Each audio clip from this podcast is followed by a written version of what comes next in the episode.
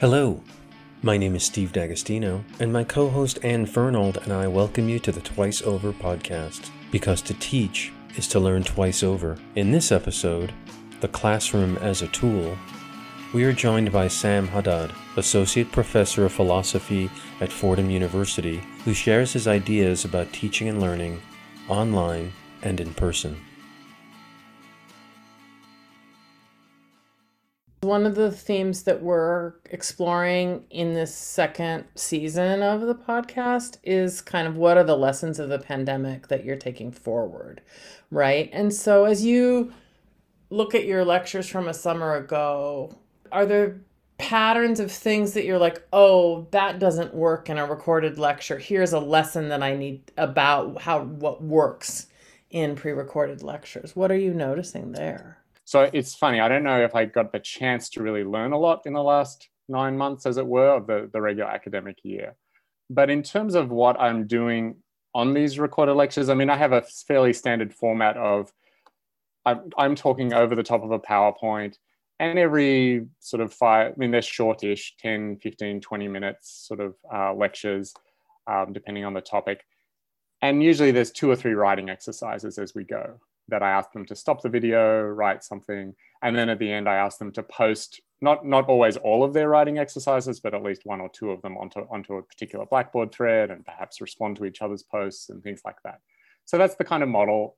It works nicely, and what I found, I guess, one thing I I guess coming into this summer, I started thinking more clearly about what do I want to do in our live sessions um, which is not just discussion based on my lectures. There are some live sessions, given the material, I wanted to do more of a the kind of thing I do normally, which is kind kind of lecturing, but kind of guiding a discussion and in, more interactive lecture lecture, but do it on Zoom in a live session because it seemed to fit the material a bit better. Or I just and also, I mean, one thing with the summer is they have a ridiculous amount of work to do in such a short space of time. Every day is worth a full week in a normal semester.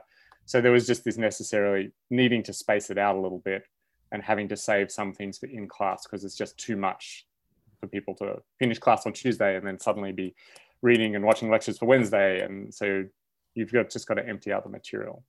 I've thought more about, and I think this will actually is relevant for the fall because I'm teaching the same, it's the philosophy of human nature, the 1000 course I'm teaching this summer, and I'm teaching that course in the fall.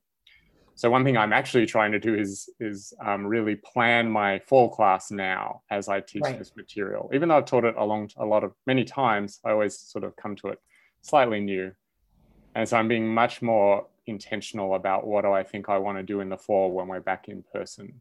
And when you think about that, whether it's in terms of the syllabus or in terms of classroom policies or more amorphously in terms of the ethos of the classroom what are you thinking has changed for you after what we've been through in the past year just recently i've started thinking about the classroom as a tool can you say more about that i love that idea I, ha- I have this uh, this idea. I'm, I, I don't think I was the first person to ever think of it, but I think I I think I thought of it myself.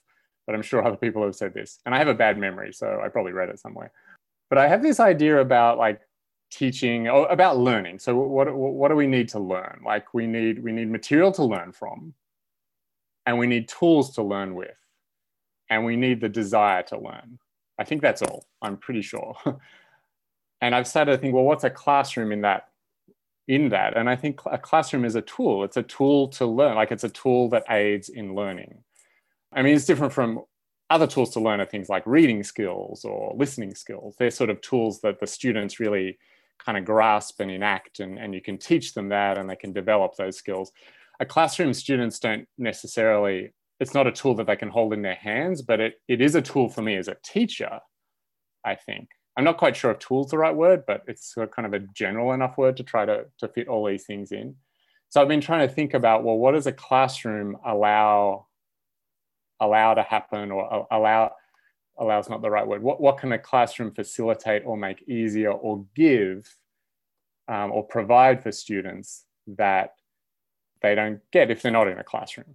Thinking about teaching, thinking about the student experience in the classroom, what a classroom is for, really kind of digging into your methodology and trying to ground it in some way. Is this new as a result of the pandemic, or is it something that you're doing more with more intention, do you find? so that this is new for me is to think about the classroom as a tool in that way or to try to try to think about what does a classroom give us what does a classroom enable that we don't we don't get elsewhere? What's so special about a classroom? What we've heard a lot about in our conversations is the lack of prior experiences of zoom. We've all been in classrooms since we're small children so there's a sense of like what happens in that space that that didn't exist in zoom. No one knows what you're supposed to do. Like what do we do before it officially starts but maybe there's some of that interrogation that would be helpful when we return to face to face. What were my assumptions and what did I take for granted?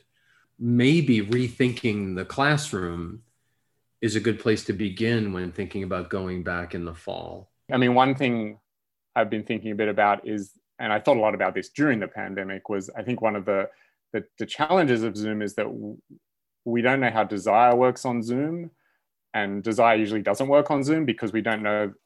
Like I actually think in our culture we we actually know what what the grammar of desire is on screens, and we have like billion dollar industries devoted to developing that. but that costs a lot of money to do well. Um, and there's there's all these techniques that directors use and, and cinematographers use to incite desire and, and editors use, etc. Um, and I feel like in the classroom, we implicitly know how the what the grammar of desire in a classroom is. You know, when you move out of the podium, when you reach out to students, when you project your voice, when you zero in on someone, when you suddenly stop, all of these kind of moves you make to try to entice interest. And I think students know that too. And they, I mean, the other, I mean, one aspect of the classroom is that togetherness, which is very special, um, which is different from together on Zoom, um, or very different from learning one on one or learning on one's own. So just to get back to it, I think one of the, the functions of a classroom or one, one it's the classroom is a tool for, for inciting desire to learn. I think that's the case. And I think a lot of us know that and know how to use it. But I've been starting to try to think about, well, how does that work actually? You don't just magically appear in a classroom the way you do in Zoom. So there's all of this travel activity that happens on your way to the classroom that that's part of that broader context in which the class takes place that gets you in that sort of mental and emotional space. Last March, when we had to go online, we thought, oh, we're teaching on screen. We need to work on videography. Remember, we had all these conversations, hours and hours about making beautiful lectures. And I think people were imagining that they would be producing PBS, BBC One quality documentaries, you know, TED Talks about their, and very quickly it became clear that to do an hour of that is a hundred hours of labor. That hundred hours of labor does not translate into anything like learning. And so that's one thing we learned about the difference between desire on a screen and what learning is, right? So there are so many steps between those two things. And then thinking about the classroom as a totally different kind of space where we have all kinds of things we can do, like walking in and out of the room, as you were saying, Sam, like, you know, walking away from the podium, you know, making, I've, I've been obsessed recently with thinking about the fact that we can't make eye contact with a single with the specific person in a zoom right? You can't turn your head to the left and focus on even just a row or the kind of the rightish half of a zoom screen. This is really interesting. I hadn't thought of this before because we learn i think we learn a lot from ted talks. Like so we can learn a lot from really well produced videos absolutely but i don't think I'll put it this way I forgot the name of the person, which is terrible, but I remember having a conversation um, with someone at Columbia University several years ago. And I think he was, I think his role was something like the head of digital educational learning. So probably very similar to yours, Steve, in some way. Um, I don't know the exact role he had, but I remember, and this was like a good eight, nine years ago, um, sort of at the height of MOOCs and things like that, I feel like it was. And I remember asking this, like, so, so what's the deal? You know, what, what's the deal with the internet and learning? What, what should we be doing? And he, I, he said something very profound. He said, the internet is a fantastic tool for learning, but a very bad tool for teaching. And I was like, okay, that's really good. Like, I think we can learn a lot from the internet and we can learn a lot. This is that like materials for learning. We have the web, but we've had libraries forever. Like people can learn anything they want. And in terms of access now, um, there are still issues with access, but the access is so much wider than it has been ever in history and all of that. So people can learn from TED Talks, but I don't think we necessarily teach when we're doing a TED Talk. What matters is the personal connection. Um, and that, that's manifest in the being able to catch someone's eye, like their eyes and actually meet their gaze. I've been in my department for a few years now. I've been teaching out. We have a graduate pedagogy seminar, like a one semester seminar that our graduate students take, our PhD students uh, in the year before they're going to teach for the first time of their own Fordham classes, at least teach for the first time at Fordham. And I feel like I've, I find myself just more and more sort of, it's so, it's sort of so simple and complex. It's that students want you to care. Like that, and it doesn't have to even be about them. like, but they want you to care about something. The material, maybe you really care about these ideas, and that, that really matters. Or maybe it's them and their well-being, or their learning, or their perform, whatever. But that kind of care, and to me, that's about that a personal connection that you're you're creating a personal connection by showing you care about something that is being shared. And if it's the material that you care about and you're sharing that with them, then that is the kind of connection that I think is integral to teaching and that can really help learning. But it's not necessary for learning because people can always go on the internet and watch a TED talk. I mean, there's thousands of great philosophy videos out there, or they could go read books and they're fantastic. And I think sometimes we forget the real impact that we could have on our students because they're invisible to us.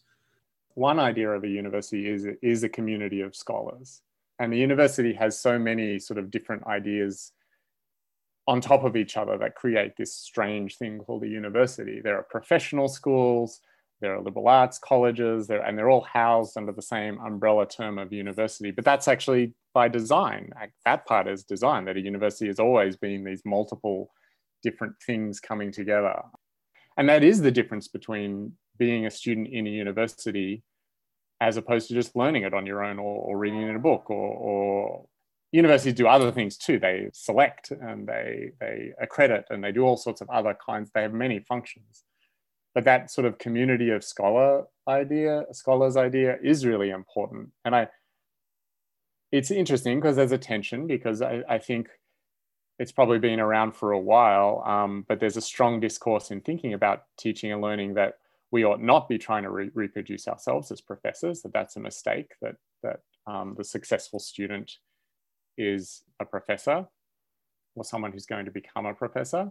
And yet, I think we have to, we still have to be professors. We still have to be scholars when we're interacting with students because that's what we're good at. But that's also what we're offering. We're offering this community of scholars and we're inviting people to be a part of it, even if it's only for a few years. So it doesn't, we have to give up the idea that they should be here for life or they should want to be here for life. But even if it's just for a few years, there's a, there's a lot lot of value there. At least that's the commitment I take it of the liberal arts. I mean, I love the distinction you're making between recognizing not everyone's going to become a professor, but remaining committed to playing that role for our students instead of acting like, oh, the thing I've dedicated my life to to is trivial doesn't really matter right? I mean there's a kind of way in which in order to relate to people whom you anticipate won't actually get a phd you shed all that you care about and all that you you know devoted your life to and pretend like it actually doesn't matter that much to you. And one of the things that consistently surprises my students is they they say i know you're very busy to me and it's true i'm very busy. And i say well i want you to come to my office hours. I say actually my job the reason that i work here is to serve you and you have a right to my time and you should come to my office hours. It is true I'm very busy, but I will make time for you. you know, and the oh, really? I'm like, yes, absolutely. Like, if you want to come talk to me about your life, about literature, about what classes to take next semester, you are simply asking me to do the job of being a professor. You care about that. That's the point. And if, if you didn't care about that, why should they? like, I mean, right. Why on earth should they care about what you're teaching or, or asking them to do if you sort of are showing disdain for it? Um, it's sort of like. I wanted to pivot a little bit and talk about the Mellon grant that you had a few years ago. So I wonder if you can talk a little bit about what the grant was, what you learned from the project, a little more about your involvement in the project, and kind of maybe how that, if any of that, has tra- has helped you move through this period. Yes. So the the grant it was a sub grant of a larger Mellon grant. So it was a large Mellon grant that was entitled Critical Theory in the Global South, a curriculum initiative. I think that was the exact title. So Mellon gave a million dollars uh, to this. The grant as a whole was it was focused it was to focus on critical critical theory traditions from the global south, and it was the different projects were focused primarily in in Latin America, uh, South Africa, were the main sort of I think the main geographic areas, different areas of Latin America, though several different countries, and and and it really was it was a curriculum initiative. So the idea behind it was that critical theory has been taught in the in the north and in the south um, for quite a while. But the idea was trying to get into curriculum in the North, in whatever these terms exactly mean, more engagement with critical theory from the South, from the global South. So that was the basic idea. And our subgrant we entitled uh, Escuela, and which and then the, the English slight mistranslation of that was given was inventing school. A, a more literal translation would be producing school or making school. But the point of our grant was the idea, well, well, it's not enough just to like stick theorists from the global south in your syllabus, we have to think about the way we teach. So we were really, our smaller grant was much more focused on techniques of pedagogy that have been developed in, and we were focused on Latin America primarily and the Caribbean, that have been developed across the Americas in, in lots of ways in the critical theory tradition that changed the way we, we teach. So that was our sort of very definite kind of goal. We were focused more on technique and um, as opposed to content necessarily or thinkers. So we had two workshops, one at Fordham, which is the one you're talking about, and and then the following year we had a workshop at Westchester Universities where one of the co-investigators was, and we also have just finished up a journal issue of uh, it's called Lapiz is the journal L A P I Z the the Journal of the Latin American Philosophy of Education Society. We have an issue um, that's just been published that has papers that came out of out of our workshops or sort of related projects. Um, they're not exactly what people presented at the workshops. So it was a three-year project, and what was it about? Just to say, well, this idea of Hacer Escuela, which we took from Walter Kohan's work, but he's, I mean, it's his term in a certain way, but it's it's from a work of his about Simon Rodriguez, who was a 19th century educator who traveled across the world, but primarily the work he did was across the Americas. He was actually Simon Bolivar's teacher and Bolivar called him the Socrates of Caracas. And Rodriguez spent his life traveling. He lived quite a long time, and it seems, and the way Kohan has a whole book on his of his called on him called the Inventive Schoolmaster. And Kohan is possibly taking slight liberties with history because it has a fable-like quality the way he tells it. But the story is Co- um, not Kohan. Rodriguez travels and sets up schools across the Americas and, pri- and primarily across South America. But he traveled all across the world through North America, Europe, but he returns to South America and then is setting up schools wherever he goes. And they're schools that are open to everyone in the 19th century. So these were really, he's kind of a, a proponent of popular education. And the schools all basically fail. Like they all, none of them stayed open. He would go to a town, he would set up a school, he would, and then he would leave, and they would usually close. And he met opposition and that. So it's not a really story of success that way. But um, sorry, I'm saying a lot here. But Kohan sort of talks about how, I mean, there's lots of themes in his work on this, but it, it raises the idea of really us thinking about, well, what is a school and, and why should schools be permanent and what does that actually mean? And I've been thinking a lot about that actually. Um, it's, it's particularly challenging because Rodriguez is a teacher who travels. So he's not rooted. And one of the terms in Kohan's work is he's errant. He has this errantry. Um, and and I think a lot about that because in the in sort of contemporary academia, the goal is to get rooted. The goal is to get a job and stop moving. Like it's it's terrible that people have to continually move. So it's challenging in that way. But what is interesting is our students are constantly moving. Like they only come in and out of our institutions for three, four years at a time, or however long it is. Um, so it, it sort of challenges my ideas of of that about well, what are we aiming for in education? Uh, um, it seems like often for our students, the goal might be stability themselves. Um, but that's not necessarily, that doesn't mean that the education itself has to be stable in that way. I just finished reading Bell Hooks' Teaching to Transgress, and she talks about Paulo Freire a lot. And one of the things she opens the book, so it's a collection of essays, and she opens the book by saying, you know, I was having terrible, intense nightmares of anxiety when I was about to get tenure and talks about how she sees herself more as a philosopher and a writer than as a tenured academic. And then toward the end of the book, and this came out, you know, probably 25 years ago now, she says, Well, the reason, the way I've made peace with my career as a thinker is to move from institution to institution. That's what she likes. And she says that's really what would make being a professor a sustainable job. And boy, is that impossible. Well, let me say this. We the two-tiered system where we have adjuncts and instructors who are absolutely not vested in the institution, right? Who don't have any stability, move all the time, but not in a way that's fruitful or generative for them, in a way that's kind of panicked and about trying to get an income that's sustain- that's sufficient. And then those of us who have the privilege of tenure have no mobility or almost no mobility, right? And so how do we even without being able to move inhabit that kind of flexible or mobile or moving or errant mindset, right? What would that look like? One way I think that that emerges in the book is in this idea of school. That so Kohan is working in a tradition of there are other thinkers who have developed this idea too, and I, I take it. I, I haven't done enough research on this, and I actually want to. I take it part of what they're arguing against is is thinking about someone like Ivan Illich with the deschooling and that kind of movement. And and school in in lots of ways is a bad word, and there's a lot wrong with ideas of school. I mean, we use it to, it's a, it's a synonym for discipline. As when it's a verb, you school someone, and it, it's sort of these bad things. And it strikes me, it's always, I find it interesting that in the US, people refer to university as school. Um, we don't, I mean, I, I grew up in Australia and went to university there. Like, we don't call uh, university school. Like, school is school when you're younger.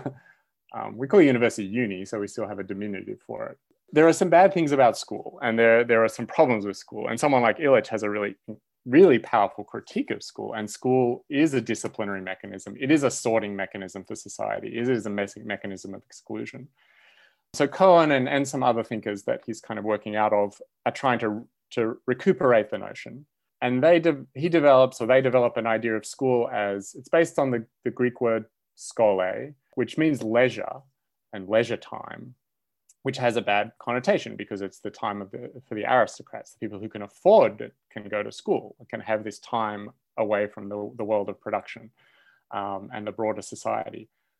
But the idea of inventing school or, or making school is to try to create those conditions for our students where in, and I think that's getting back to this the classroom. Like, what is a classroom? We come together, and we we try to suspend the outside world, even though that's impossible. And there are problems if we just ignore the, the outside world, and that's why Hooks's work I think is actually really important here because she does such a good job of trying to engage questions of class and race in the classroom. But there's still a sense in which what's happening in the classroom is, in a certain sense, cut off from the world.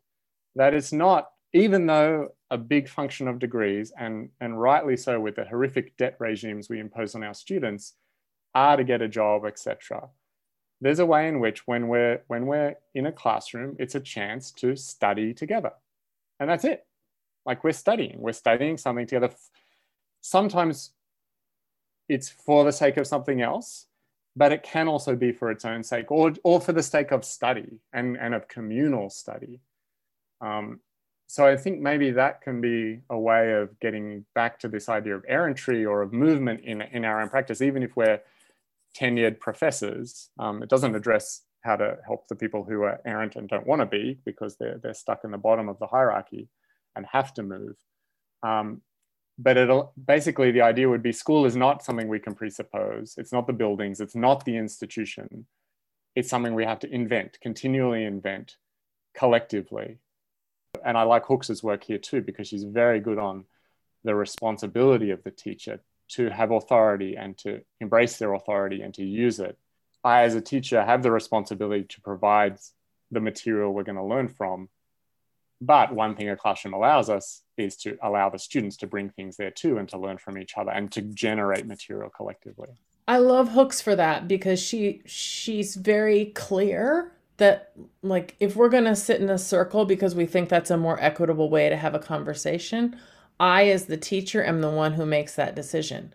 Some random I mean I mean this with all respect, but a random sophomore can't make that decision unless we agree that it's okay with us to sit in the circle, right? And so if you don't recognize the difference in authority between you as professor and the students, it's a failure. And you know, and so you can't pretend that everyone is of the same status in that space.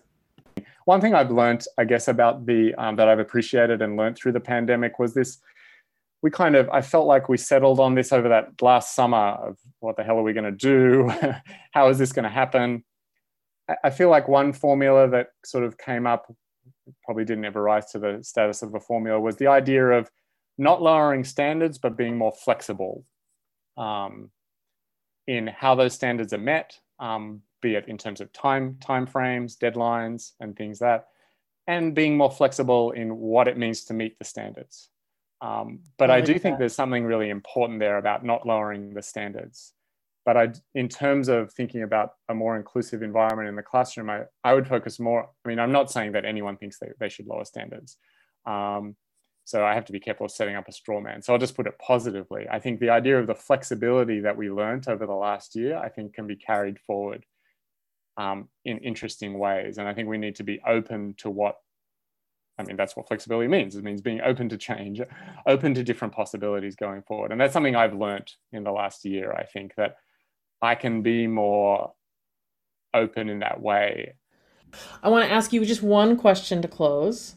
I'm committed to this final question about um, a teacher who meant something to you and who that person was and why they inspired you. And this could be, I use the word teacher deliberately because it could be anyone from, you know, a babysitter or a elementary school teacher to your dissertation advisor at uni or I guess you went to you went to graduate school in the states, so right. at college here in the states. school, grad school. School, a grad school. Uh, I guess one person that comes to mind and maybe it's to do with what we've been talking about and what I've been thinking about all these last few weeks, is I had a high school math teacher. It was in, it was in my last year of high school, which in Australia is called college. The last two years of high school is college. So I was, um, but there's something about him. He was just so consistent as an individual. And it's, I mean, he was one of these people who had a reputation in the school of being severe and had taught there for many years. But there was something important about that too, that he was consistent from year to year. And it, it wasn't it wasn't like a punishing thing at all, actually. He was quite kind. There was something about his consistency and rigor, and he really demanded rigor. And it was good in a mathematics class, that's what you want.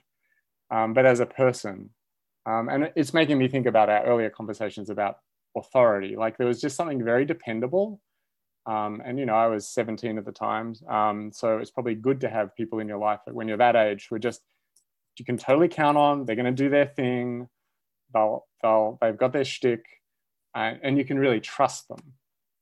And I think that, yeah, when I'm thinking now about the role of a teacher and what, what one can do, I think maybe that that's an important thing to keep in mind that from the student's perspective, having just a pole there who's dependable, trustworthy, that you can count on is very, very important. I think we did learn that in the last year as well uh, when we got feedback. That seemed to be when students were saying what did they care most about was clarity. like what are they saying? I just want to know what I need to do, and I want it just to remain. That's because the world is so tumultuous. So I'll I'll, I'll say that um, as, as, as very influential. That's great. And that's fascinating. And I think in all the conversations that we've had, that's a unique way of valuing a great teacher. So that's really, really interesting to me because I I'm sure that you're right. And I live with two teenagers right now and I can see that they really value those qualities that you're describing, right? I mean, that's really important for late adolescence to have that kind of stability. And I think it's really hard for us to remember on the other side of the age that we need to perform that even though we often don't feel it right? Um so that's it. That's really interesting. Sam we kept you over. I'm sorry but it was it's your fault. You were really interesting. It was a good conversation. Twice Over Podcast is available on SoundCloud, Stitcher, and Spotify, with new episodes appearing twice each week. For host and guest bios and show notes, please visit our website, twiceoverpodcast.com. You can follow us on Twitter at twiceover1 or email us at twiceoverpodcast at gmail.com. Thanks so much for listening.